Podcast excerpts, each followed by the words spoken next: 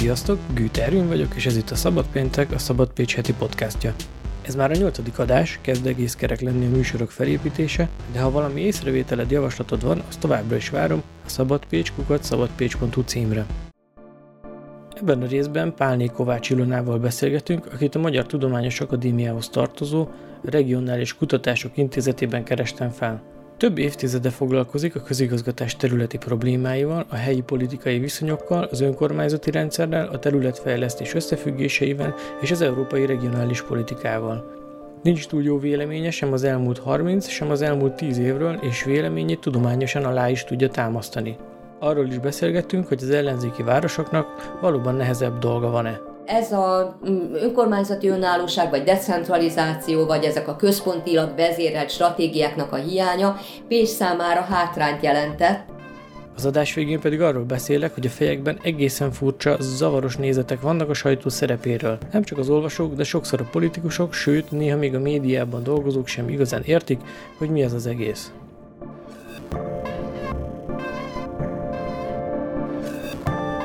2020-as Pécsi költségvetés tárgyalása miatt ismét fellángolt a vita az előző Fideszes városvezetése regnálása alatt újra termelődött hiányról. Sosem csitultak igazán a kedélyek, de az évtizedek óta zajló egymásra mutogatási bajnokság legújabb fordulója egészen különös jeleneteket produkál. Azt gondolom, hogy az aktuál politikától egy kicsit hátrébb lépve is érdemes megvizsgálni azokat a folyamatokat, amik Pécs bajaihoz vezettek. Éppen ezért Pálni Kovács Ilonát hívtam segítségül, hogy egy kicsit elemezzük a város önkormányzatiságának a történetét, jelenlegi helyzetét és lehetőségeit. Azért őt kerestem meg, mert a Regionális Kutatások Intézetében pont ezekkel a kérdésekkel foglalkoznak. Tudományos és gyakorlati szempontból is. Szóval a szabad péntekben most Pálné Kovács Ilonával beszélgetünk. Nagyjából láttam, hogy milyen tudományterületek jönnek így itt össze, így a kutatóknak Igen. a névsorából, meg a publikációs listából, hogy Igen. kik dolgoznak itt, de milyen, mi pontosan ez az intézet, hogy ez hogy, hogy néz ki, meg akár a történelméről is, hogy, hogy ez hogy alakult. Hát tudja, azért vagyok szomorú, hogy a Dunántúli Tudományos Intézetet még mindig be kell mutatni, a helyi ö, ö, nyilvánosságnak, mert hogy ugye 1943-ban alapították, tehát egy patinás régi intézetről van szó, és még csak azt sem mondhatnám, hogy a profiljában olyan jelentős változások következtek be, hiszen első rendben arra vagyunk, arra is alapították, hogy a helyet kutassuk, tehát helyben kutassunk, a helyi sajátosságokat kutassuk, és így tovább. És nyilvánvaló, hogy nagyon sok változás következett be 1943 óta, az 50-es években kerültünk az akadémiai intézet hálózatba, és a 70-es évek voltak igazán a, a jelentős változásokat hozó évtized, amikor Bihari Otto akadémikus, aki jogász professzor volt, vállalta magára azt a feladatot, hogy méretében is, meg profiljában, disziplináris összetételében is jelentősen kiterjeszti az intézetet, én neki köszönhetem, hogy 1978-ban ide kerültem kutatóként, tehát mi egy interdisziplináris kutatóintézet, kutatóintézet vagyunk, amit a 80-as évektől kezdődően hívnak regionális tudománynak, azóta ez egy önálló disziplina az akadémián, hát szerte a világon már régebb óta is. Ez egy interdisziplináris kutatási terület, amelyik szociológia, jog, földrajz, közgazdaságtan, történettudomány, néprajz, politikatudomány oldaláról közelítve arra vállalkozik, hogy megértse azt, hogy a helyben zajló folyamatok egyrészt milyenek, másrészt pedig miért olyanok, Nekünk sajnos az adatott az elmúlt évtizedekben, hogy azt próbáljuk megérteni, hogy ez a régió és ez a város miért hanyatlik és szakad le egyre jobban a, az ország centrumához, és hát különösen az európai és akkor ezt fejlődéshez ki lehet, ezt ki lehet egyértelműen jelenteni, hogy ez így van. Tehát, hogy, ez hogy, hogy leszakad, az igen. egyértelműen, az, az egyértelmű, sőt, hát hogy most nem egyszerűen a stagnál, egy ideig ugye azt mondtuk, hogy stagnál a régió, Onnan indulva, hogy a rendszerváltás előtt ez egy kifejezetten prosperáló és fejlődő régió volt, nyilván akkor az erőforrások nehéziparra, bányászatra, meg hát a hatalomhoz való közelségre épültek, tehát mindig is Pécsnek a fejlődésében az egy nagyon jelentős forrás volt, hogy centrum, hogy a közigazgatásnak, a, a mindenféle közszolgáltatásoknak a székhelye, és ezért az intézmény rendszere nyilvánvaló lényegesen nagyobb, mint amennyit közvetlenül a lakossága szükségesé tenne, mert ellátta a terét. Azon mindig mind vita volt, hogy mennyire regionális, mennyire csak megyei mm. léptékű ez a székhely, de ez a székhely funkció Pécs esetében mindig fejlődési forrást jelentett. A rendszerváltás után ugye elveszíti a, a materiális fejlődési bázisát, valahogy ügyetlenek is voltunk szerintem a, a tőke idevonzásában, de az biztos, hogy a balkáni háború is uh-huh. hozzájárult hát ahhoz, hogy... Újra pozícionálás hiánya. Tehát így van, így van. Tehát nem volt egy tudatos, nem volt egy tudatos váltás, vagy inkább sodródtunk, azt gondolom, hogy ez a jó kifejezés, hogy sodródott a város, nem, nem állt meg, nem fogta meg önmagát, hogy mégis milyen irányba kellene indulni.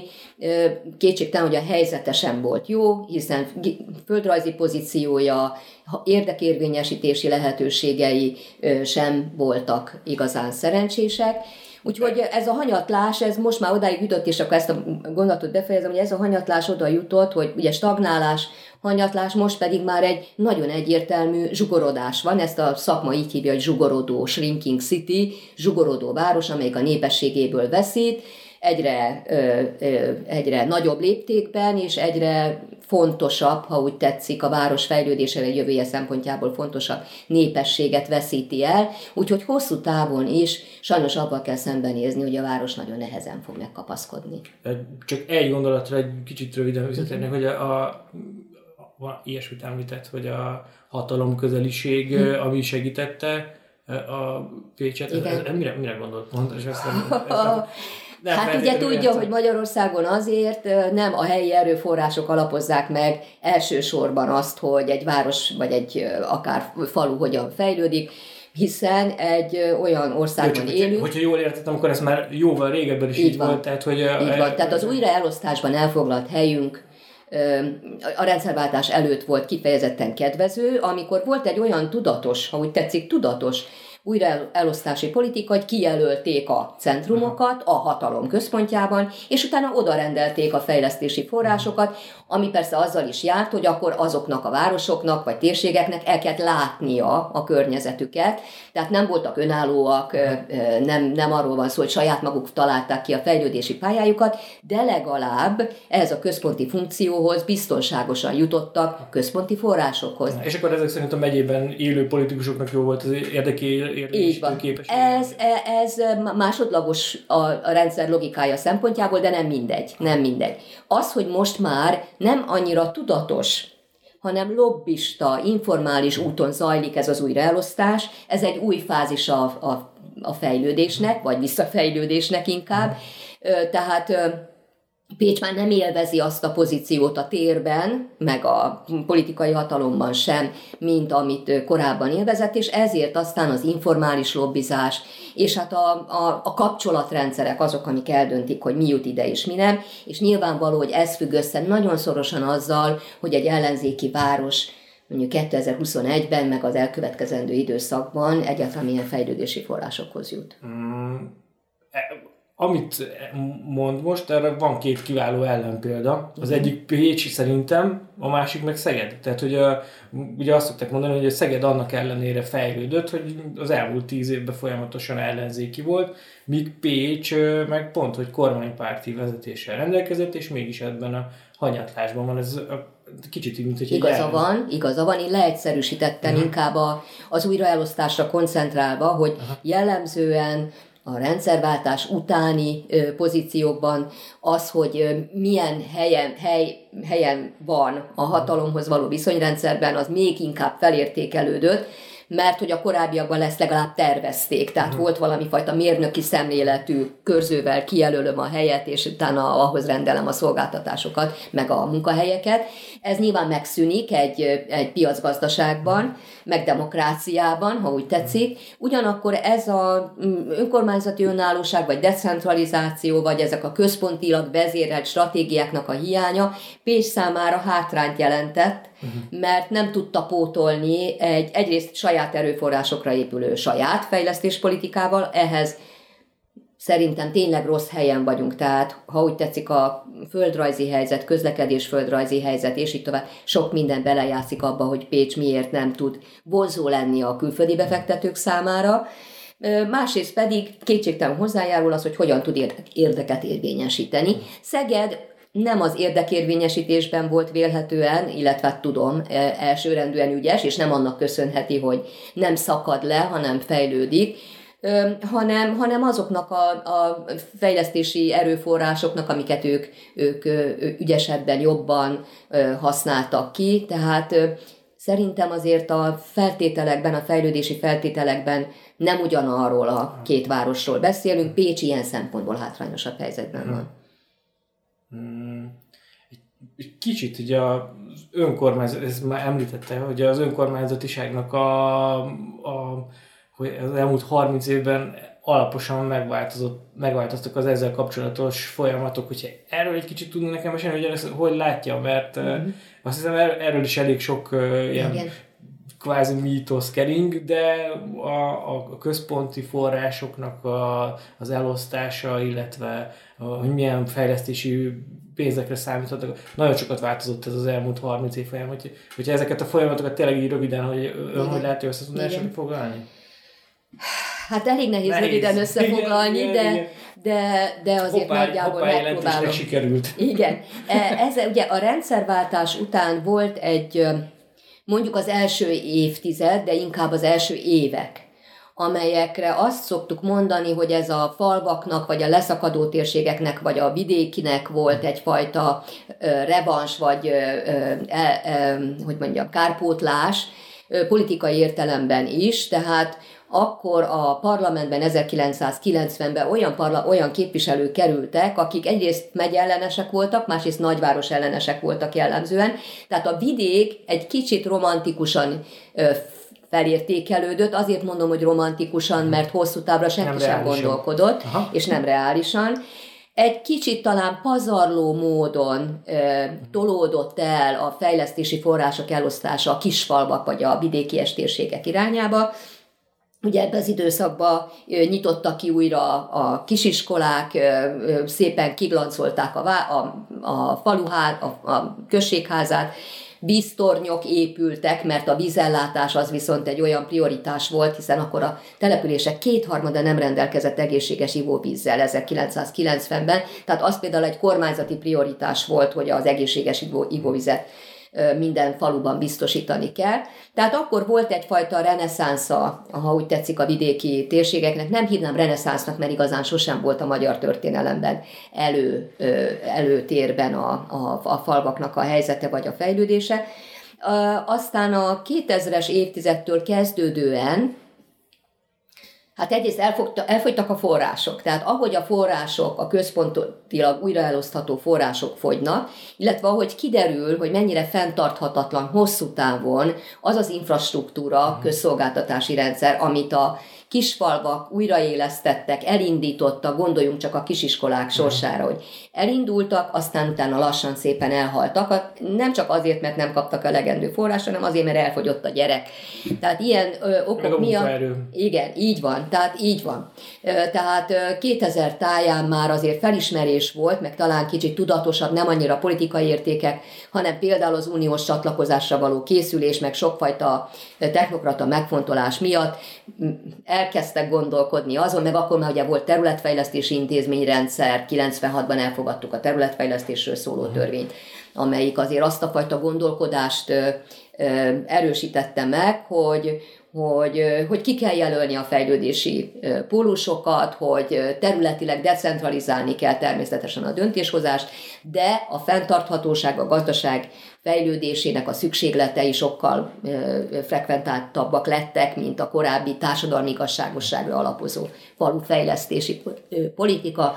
És akkor ugye jött a rendszerváltás, illetve az uniós csatlakozás, amit a fejlesztés politikában tényleg rendszerváltásnak hívhatunk, mert annyira megváltozott a logikája, a gondolkodásmód abban, hogy hogy kell fejleszteni egy, egy vidéket vagy egy térséget. Ebben a mi intézetünk egyébként nagyon sokat dolgozott, a törvény előkészítésében is, a nemzeti fej, területfejlesztés, országos területfejlesztési koncepció előkészítésében, és nagyon sok városi, kistérségi, megyei fejlesztési koncepció elkészítésében is mi részt vettünk, és érvényesítettük ezt az új Európai Uniós vagy kohéziós politikai logikát, amelyik azért a gazdasági értelemben vett fenntarthatóságra, minőségre, a gazdaságfejlesztés fontosságára alapult, és hát éppen ezért a források elosztása is már kevésbé kedvezett a perifériáknak, vagy a, a falusias térségeknek.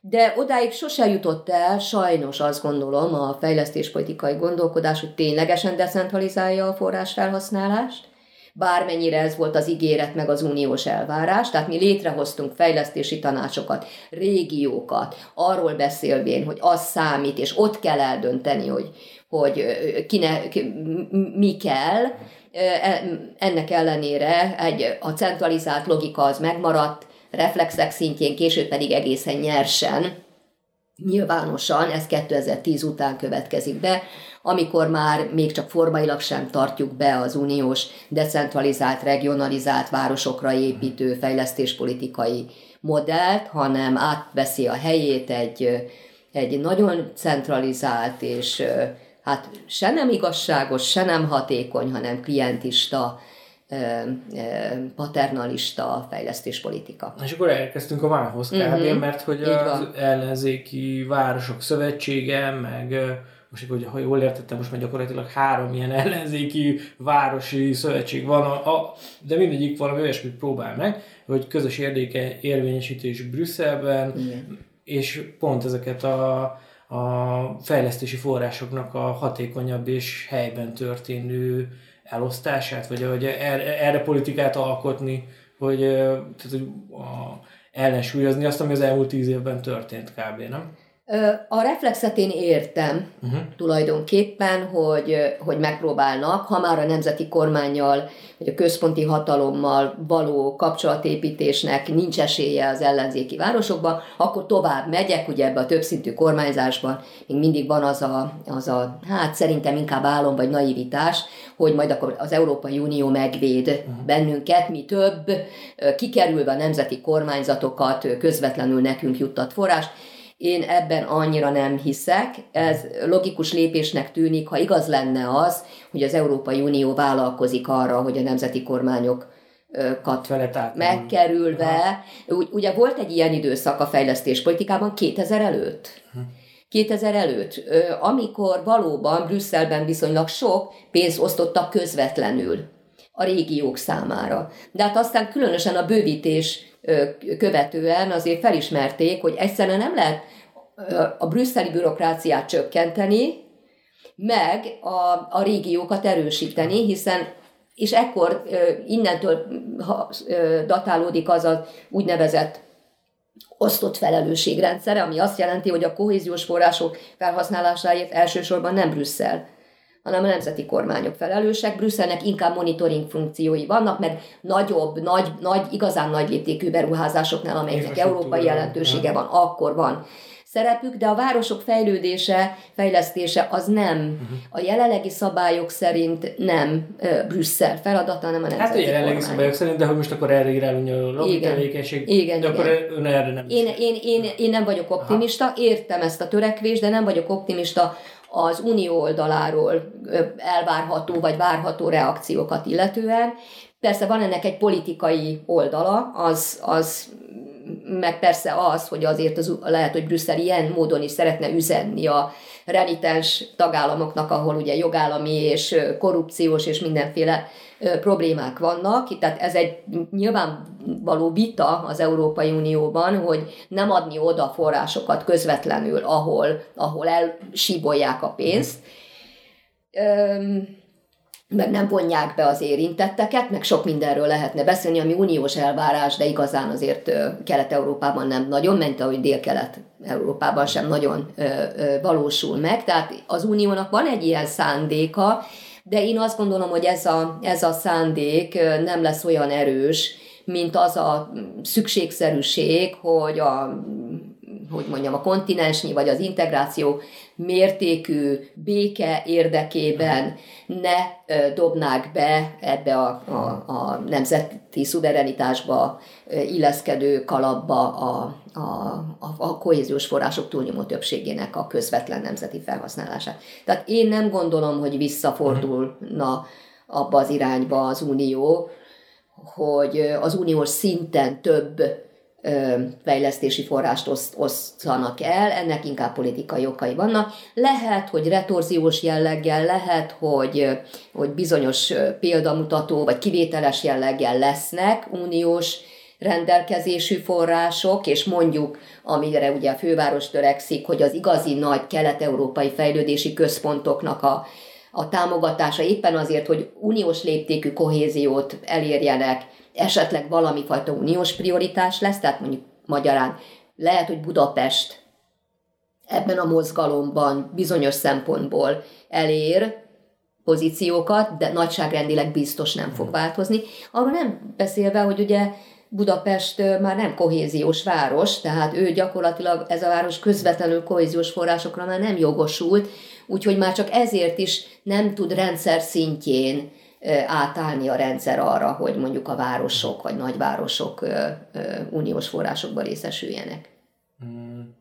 Akkor milyen lehetőségeik vannak esetleg a, ezeknek az ellenzéki Igen. városoknak? Igen. Mert hogy azért az érzékelhető, hogy van kormányzati nyomás. Igen. Tehát, hogy ugye most a, Igen. a, a iparüzési, iparüzési például, ami, ami, ami még mindig nem biztos, hogy mi a terv. Tehát, hogy jól látom, Igen. azért még a konkrétum az még hiányzik, mert ugye van elő, egyrészt ugye ez a az adófeltöltés, ami... Igen, hogy, igen kiegyenlítés. Igen, igen a, a másik pedig ennek a mértéke. Tehát, hogy hát ez egy nagyon veszélyes játék, ezt már többször mindenféle központi hatalmak vagy kormányzatok megpróbálták, amikor a városokat meg a vidékek, vidéket egymásnak ugrasztják, vagy a gazdagat meg a szegényt egymásnak ugrasztják, elveszik a gazdagtól, azért, hogy a szegény, arra hivatkozva, hogy a szegénynek több jusson, ugye ez már Mirdál az 50-es években meg kimutatta, hogy ezzel nem lehet fejlődést hosszú távon generálni a vidéki, vagy fejletlen, vagy szegény térségekben, hogy elveszem a gazdagtól. Mert hát ugye azt mondhatjuk, hogy ez csak néhány városnak az ügye, hogy az iparüzési adót elveszik, és hát, hogy milyen fontos forrása, azért az ember csak most csodálkozik rá, amikor összegeket emlegetnek, hogy milliárdokról van szó. Én azt gondolom, hogy ez inkább szimbolikus ez a vita, hiszen lehetetlen ilyen nagyságrendű forrást elvonni mondjuk egy nagyvárostól úgy, hogy valahol ne kompenzálnák a mhm. költségvetésben.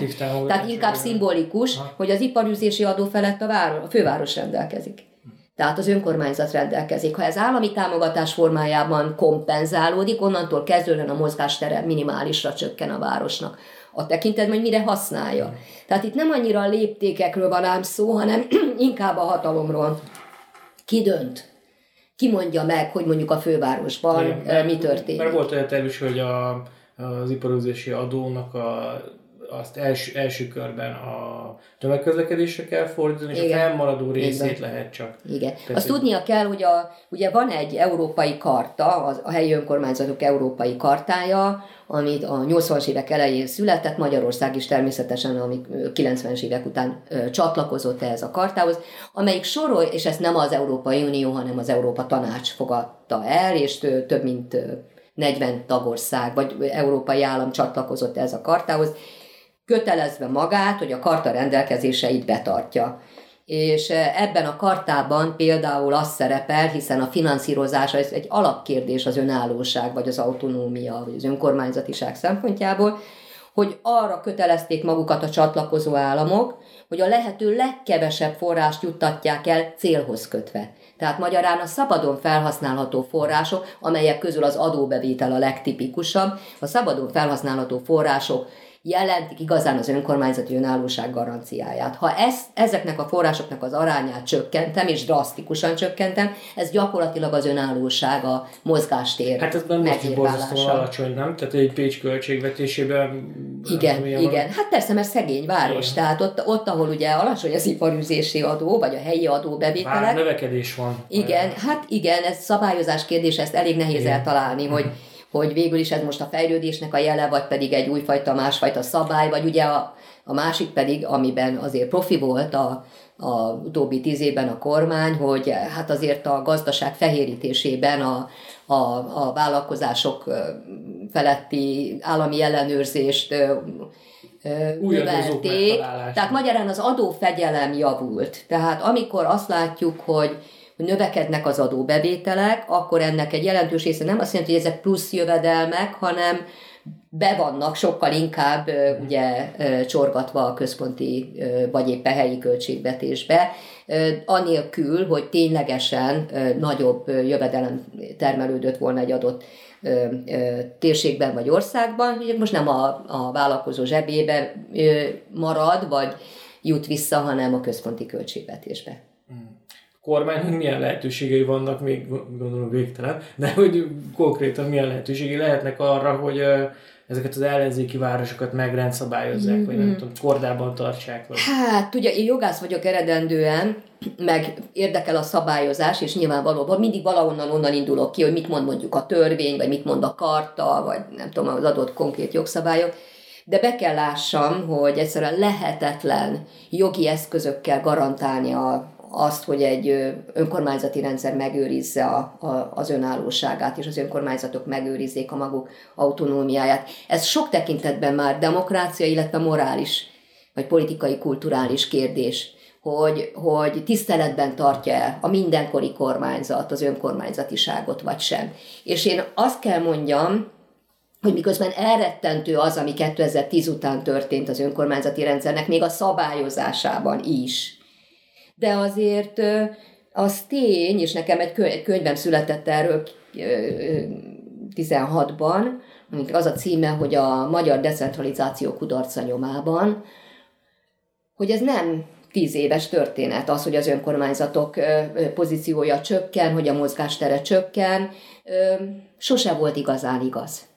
Tehát a, amikor 90-ben egy nagyon liberális, nagyon nagyvonalú szabályozást bevezettünk, az egy dolog kartának is mindenféle szempontból kompatibilisen, bár a megyei önkormányzatokra vonatkozó szabályozás már akkor is hibázott, de, de igazán egyik kormányzat sem volt nagyvonalú az önkormányzatokkal szemben. Ha megnézzük, hogy a központi költségvetésben vagy a GDP arányában, a kiadásokban milyen arányt képviselnek a, az önkormányzatok, ami ugye azt jelenti, hogy maguk használják fel, és az ő fejezetükbe szerepel bizonyos X mennyiségű forrás, akkor azt nézzük, hogy folyamatosan csökkent. Tehát kezdetektől fogva, tehát vissza, sose volt magas, tehát mondjuk egy Skandináviához képest, ahol 40% fölötti az önkormányzatok részesedése az összkiadásokból, tehát az azt jelenti, hogy tényleg nagyon nagy arányban a közszolgáltatásokat és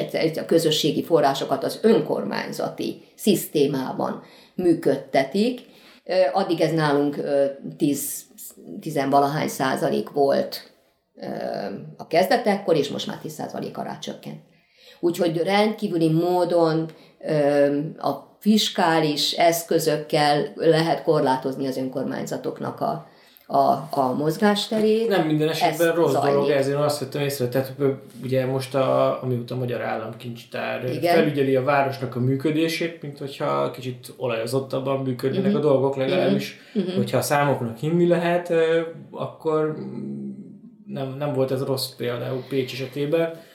Ez egy nagy vita egyébként, ezt az úgynevezett fiskális föderalizmus, ez a közgazdaságtannak inkább az elmélete, vagy ha úgy tetszik, a neoliberális gazdaságpolitikának, vagy kormányzási érának évtizedekig érvényesülő elve volt, ami ugye azt jelenti, hogy a decentralizált közforrás felhasználás az egyértelmű, hogy demokratikusabb, hiszen közelebb van az érintettekhez, de hogy hatékonyabb is. Tehát azért a mindenféle számítások azt bizonyították, hogy a decentralizáltabb forráselosztási rendszer hatékonyabb, jobban, okosabban, differenciáltabban a helyi igényekhez alkalmazkodó módon használják a forrásokat, ha az önkormányzatoknál van.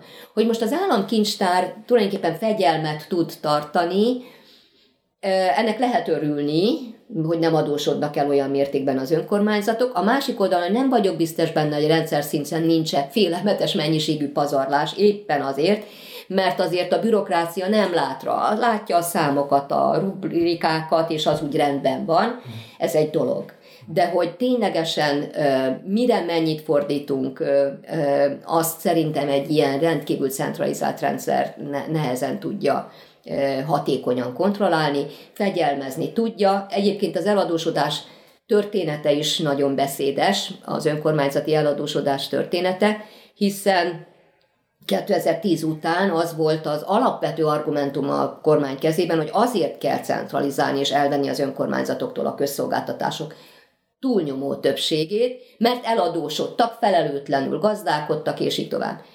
Hát ez, ez, egy, ez egy nagy-nagy hazugság, mert hogyha a rendszer egészét nézzük, akkor csak az igazán nagyvárosok meg a megyék adósodtak el, és jellemzően nem a működtetés területén voltak pazarlóak, hanem a fejlesztési források hozzájutása érdekében bocsátottak ki kötvényt, vettek föl hitelt, tehát nem volt saját forrásuk, ezért hitelből történt, meg még politikailag is melegítve volt ez a, ez a történet, azt kell, hogy mondjam, de hát ez már csak habatortán. A lényeg az, hogy, hogy az eladósodás, meg a, a források fölötti rendelkezés szabályossága, meg nem szabályossága, ez két különböző dolog, és lehet úgy nem eladósodni, hogy egyébként a rendszer egésze szépen lassan fenntarthatatlanná válik, és úgy csordolgál szét a pénz, hogy hosszú távon nem lesz neki sem minőség, sem fejlődési, sem semmiféle szempontból előnye. Hát ahogy ez most történt Pécsen gyakorlatilag. Így van. Én, én azt gondolom, egyébként jogász számára hajmeresztő, mert most már szabályozzák ugye az egész adósságkezelést, kétségtelen, hogy az állam ebben nagyon komoly pozíciókat szerzett, hogy kézben tartsa a, a költségvetéseket vagy az eladósodást, de gondoljuk bele, hogy volt egy időszak, amikor a város irányítását átvette egy háromtagú, egy triumvirátus, amelyiknek semmiféle közjogi felhatalmazása nem volt arra, hogy a városi önkormányzatokat, önkormányzat önállóságát felfüggesse, hivatkozva a válságra. Ez, ez azt gondolom, hogy egy, egy jogállamban, ha morálisan és kulturálisan az önkormányzatotiságot értéknek tartjuk, ilyen nem történhet meg. Nem volt egyszerű hozzájutni a hoppá jelentéshez, nem tudom, hogy ön olvastam? Nem. Nem olvastam? Nem. nem. E, hát most nem is tudom összefoglalni röviden, Igen. de egyébként egy egész korrekt anyagnak tűnik. Aha. Tehát, hogy beismerés sorozata, tehát nem véletlenül nem idézett belőle túl sokat a képviselő Aha. úr, amikor bemutatta, Igen. Ma, tehát így megpróbálta bemutatni a közgyűlés előtt magát a dokumentumot, mert beismerések sorozata van benne, hogy a rezsicsökkentés, a közművek, a, a városi cégeknek a hiánya, tehát hogy ö, egész korrektül, illetve hát nagyon sok benne a vendégszöveg, tehát hogy azt uh-huh. lehetett érezni, igen, a, hogy, nem. hogy, hogy, hogy ezek, ezek sémák. Igen, meg ismert dolgok, igen. tehát hogy viszont én azt kell, hogy mondjam, hogy elég korrekt. Uh-huh. Elmúlt nyolc évezés például az nem nagyon volt benne, hanem uh-huh. inkább ezekre a strukturális problémákra világított le, de hát akkor ezek szerint ezek önök által bőven ismert dolgok Persze, voltak. nem, nem, nem, nem, sok újdonság nem... Nem változott, igen, de azt gondolom, hogy jelenső. Itt inkább a, visszatérve erre a bizonyos állapotra, amikor ugye gyámság alá helyezték a, a várost, ez inkább tehát közjogilag, meg politikailag nonsens. Tehát nem arról van szó, hogy hogy nem kell kezelni a város költségvetését, vagy nincsenek problémák a város költségvetésével. Lehet mindenkire mutogatni, nem nagyon érdemes, mert akkor is muszáj megoldani. Én inkább azt a megoldást vitatom, hogy, hogy ezt egy ilyen központosító és az önállóságot felfüggesztő, még ráadásul közjogilag pedig abszolút nonsens módszerrel próbálták. Hát az, hogy egyébként, hogy a, hogy a kormány mennyire akar keménykedni az ellenzéki városokkal, most Pécsnél gyakorlatilag megteheti, uh-huh. mert hogy itt van még ez a Hát pontosan mennyi ez vita tárgya, de Igen. minimum 6,5 milliárd forintos adósság, adósság amit vissza kell fizetni, ha Igen. minden igaz, akkor évvégig, ha nem, hogyha, hogyha nem akar keménykedni a kormány, akkor, uh-huh. akkor lehet, hogy hosszabb távon is ingatlan csomaggal, mert hogy most ezt holnap közgyűlés tárgyalja. Hát, sajnos így van. Hát De akkor ez most ezt... ki fog derülni viszonylag gyorsan, mert hogy eddig én, én legalábbis úgy vettem észre, hogy ez lebegtetve van mindkét oldalról, a, hogy most mi a, a igen, igen. kormány és az ellenzéki Hát hosszú ideig ugye az volt a, a jogi meg politikai vélemény is, hogy egy köz, közszervezet, vagy egy önkormányzat az,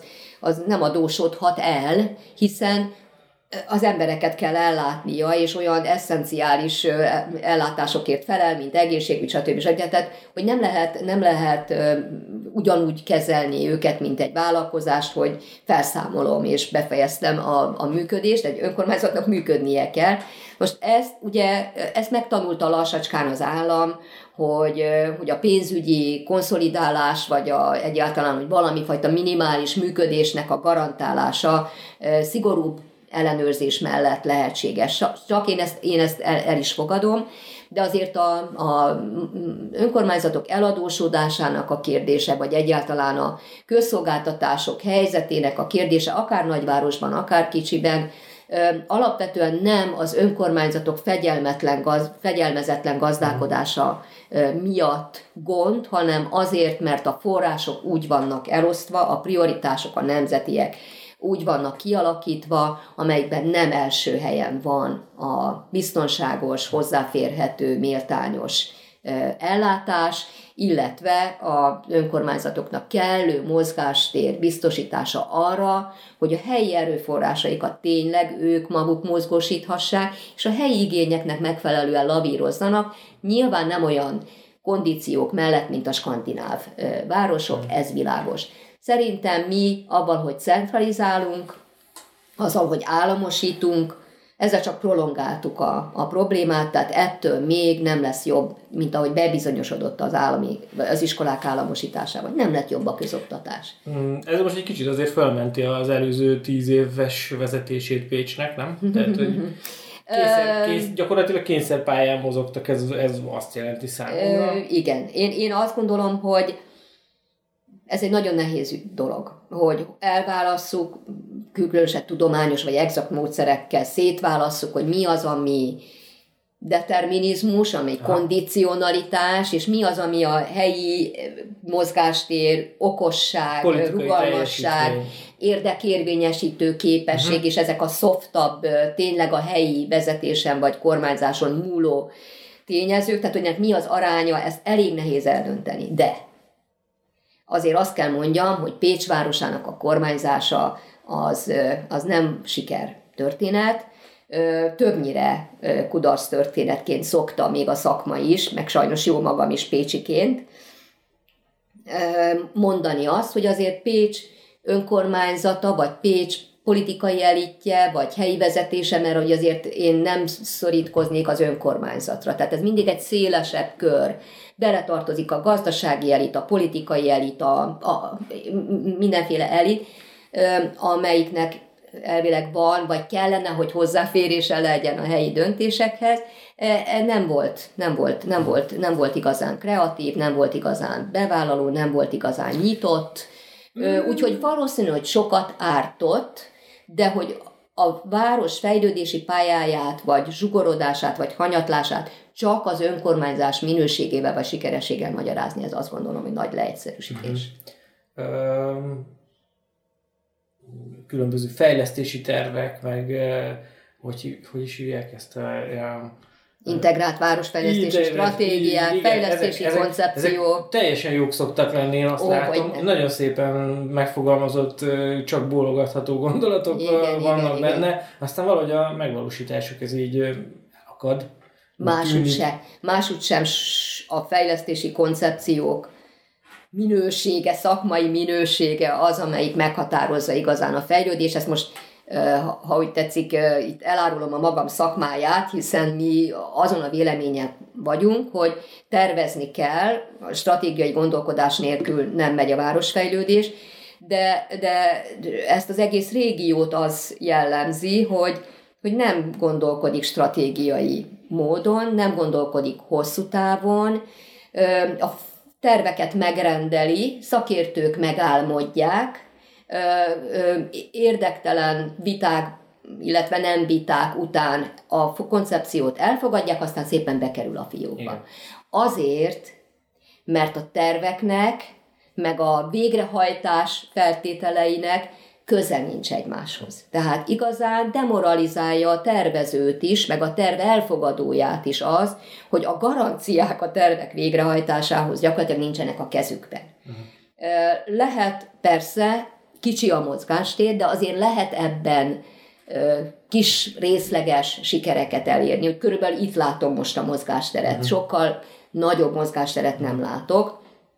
Ez már lehet, hogy a korom saját, sajátja miatt, vagy már túllévén tucatnyi fejlesztési koncepciók megírásán, meg rész, részvéve ilyenekben, tehát nincsenek illúzióim az a, a tekintetben, hogy a tervek minősége, találékonysága, kreativitása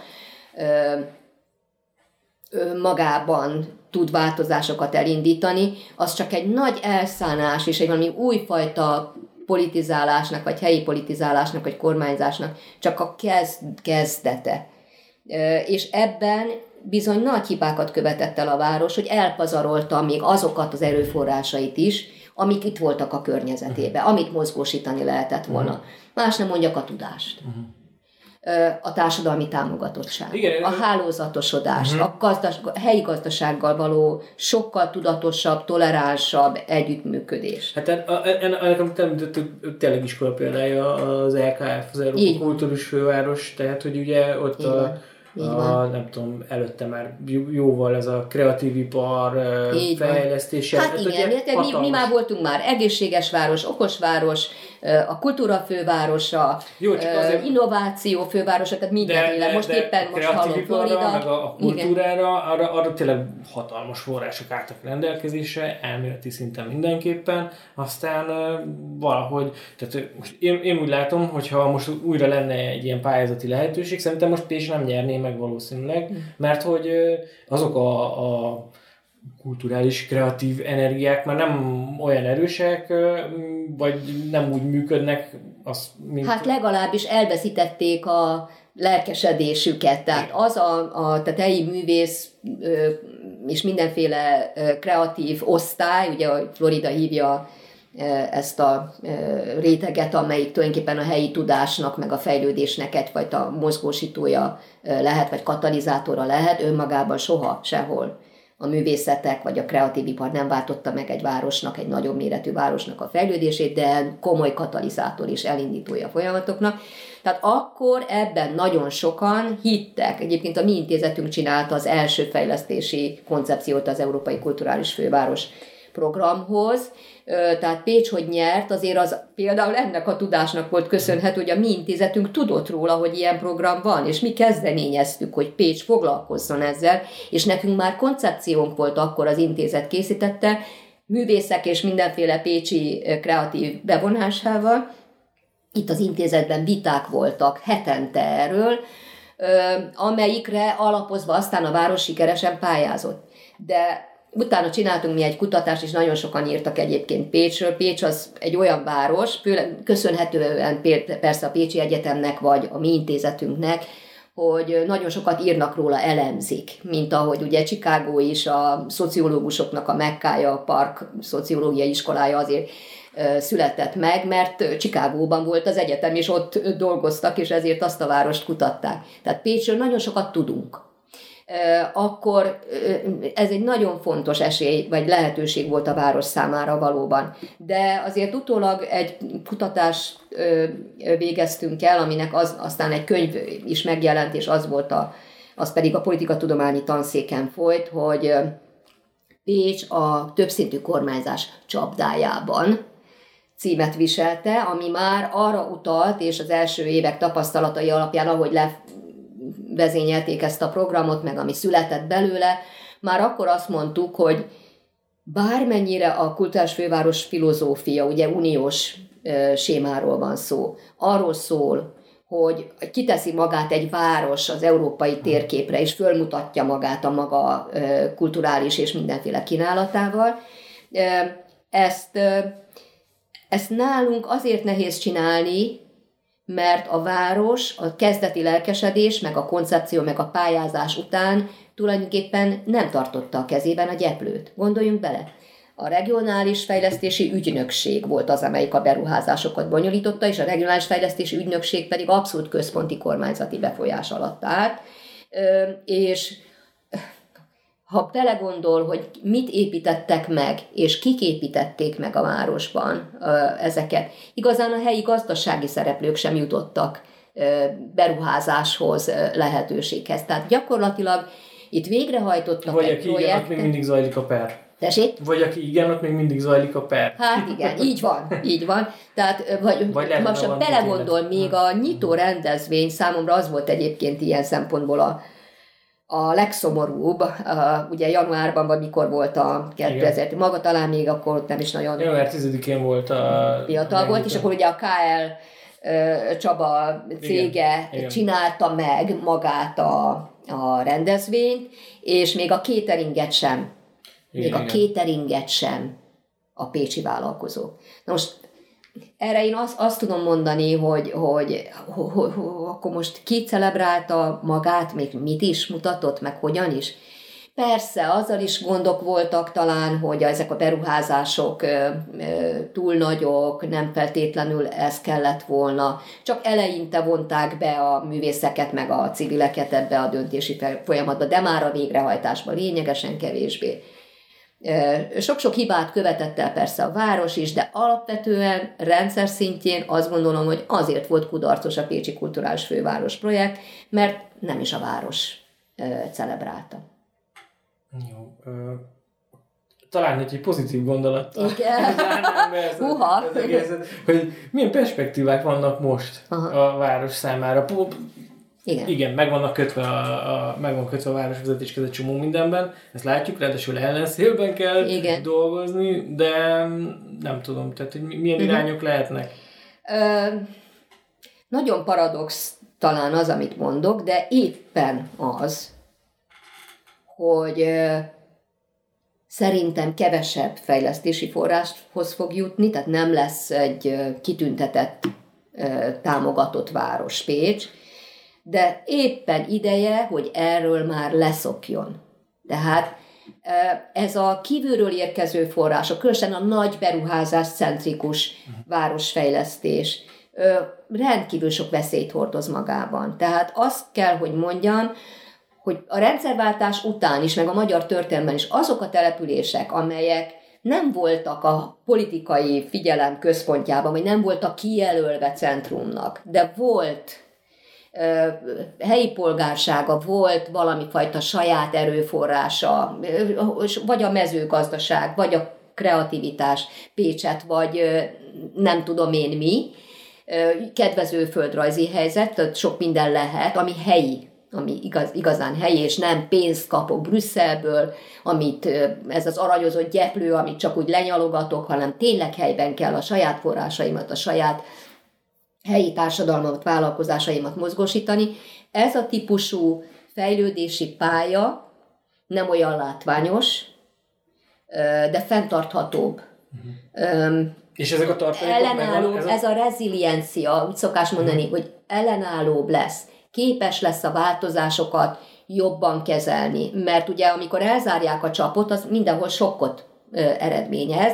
Ha csak csordogált előtte is, akkor nyilvánvaló, hogy, a, Jó, hogy de az valami, átalakulás... valami fajta tartalékot feltételez, ezek a tartalékok Jó, megvannak. igaza van, igaza van, nem tudom. Tehát ez egy, ez egy, ez egy nagyon sziszifuszi, nagyon nem látványos építkezési folyamat lenne, hogy egyáltalán körülnézzen a város, milyen van uniós támogatások nélkül, vagy központi támogatás nélkül. Milyen van, és ezzel hova mehet, hogyan hasznosíthatja, milyen lehetőségek vannak.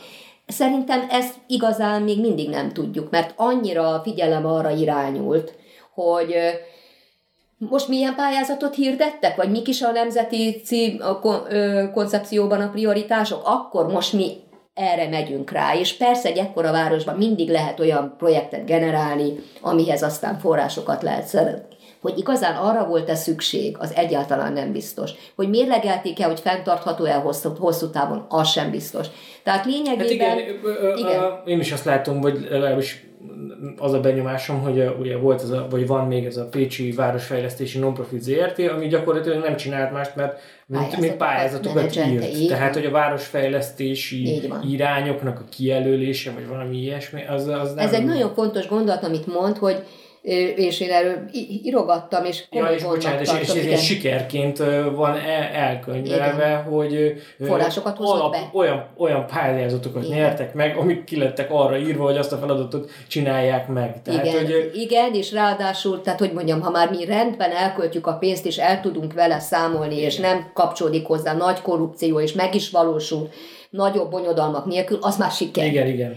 Tehát, tehát de, de nagyon fontos, amit mondott, ugye, hogy Pécs is azt csinálta, de egyébként szerte az országban ez történt, hogy kiszerződte azt a funkciót, hogy gazdaságfejlesztés vagy fejlesztéspolitika. Tehát a fejlesztés, mint olyat kiszerződte egy tőle független, hát nem független, de mindenképpen vállalkozásba, amelyiknek ugye nagyobb a mozgástere, mint a városházi hivatalnokoknak. Egyetlen egy baj van ezzel. Ez egy, ez, egy, ez, egy, ez egy nagyon egyszerű megoldás, kockázatot kerülő megoldás. A másik oldalon nem tanultak meg se Pécset, sem Magyarországon, sem a politikusok, sem a bürokraták igazán fejlesztéspolitikában gondolkodni, stratégiában gondolkodni. Megvették azt a tudást, vagy tervet, amit ugye, vagy kiszerződték ezt a feladatot a városházán kívül, csak egyet felejtenek el, hogy ha én nem birtokolom azt a tudást, ami, ami ehhez kell, akkor engem megvezetnek. Uh-huh. Akkor nem biztos, hogy én abba az irányba haladok, mint amit egyébként szeretnék. Nagyon strapás tanulni, bürokratáknak különösen nehéz, de ezeket nem szabad kiszervezni, ezeket a funkciókat, nem különösen nem egészében, hanem a, tanulásba részt kell vennie a helyi politikának, a helyi társadalomnak. Azért vagyunk ilyen méretetlenül kiszolgáltatottak, mert ezt a paternalizmus még magunk is tápláljuk, hogy meg sem akartuk érteni meg se akartuk tanulni azt, hogy hogy kell pályázni, hogy kell tervezni, hogy kell végrehajtani, hogy kell partnerséget csinálni. Kiszerződtük ö, ö, ilyen cégekre, meg szakértőkre, és el, elkerül bennünket, mármint döntéshozókat, az a, az a típusú tudás, ami nélkül nem lehet megbízó, okos megbízónak lenni. Ezt a piaci szereplők pontosan tudják. Ugye a megbízó ügynök dilemma, ez a principal agent elmélet, ez pontosan erről szól, hogy, hogy mi az érdeke a megbízott szereplőnek, és a megbízó, ha a saját vagyonát felelősségét, portfólióját úgy akarja rábízni egy Erre ügynökre. azt mondani, hogy a vállalkozást nem lehet kiszervezni. Így van. Hát ki lehet szervezni, Csak de akkor... okosan, de, akkor, de tudnom kell. Tehát tudnom kell róla, részesének kell lenni, a kezemben kell tartani a, mhm. a, a, a gyeplőt, bizonyos szempontból, és persze okosan, különböző szereplőkkel együttműködve, végrehajtatva, de ezt a tanulást ezt mi elpasszoltuk. Tehát az egész uniós forrásfelhasználásnak ez a ö, mellék ö, előnye, vagy hozzáadott előnye igazán a tanulás lett volna. Mm. Úgyhogy ilyen szempontból vesztes vagy győztes városok, meg térségek, ez, a, ez, ez, majd a, ez majd a jövő dönti el, hogy, hogy, hogy tényleg azok, amelyek jobban támogatottak voltak, több forráshoz jutottak, azok, azok hosszú távon is nyertek ezzel. Jó, köszönöm szépen a beszélgetést. Ja, én is köszönöm.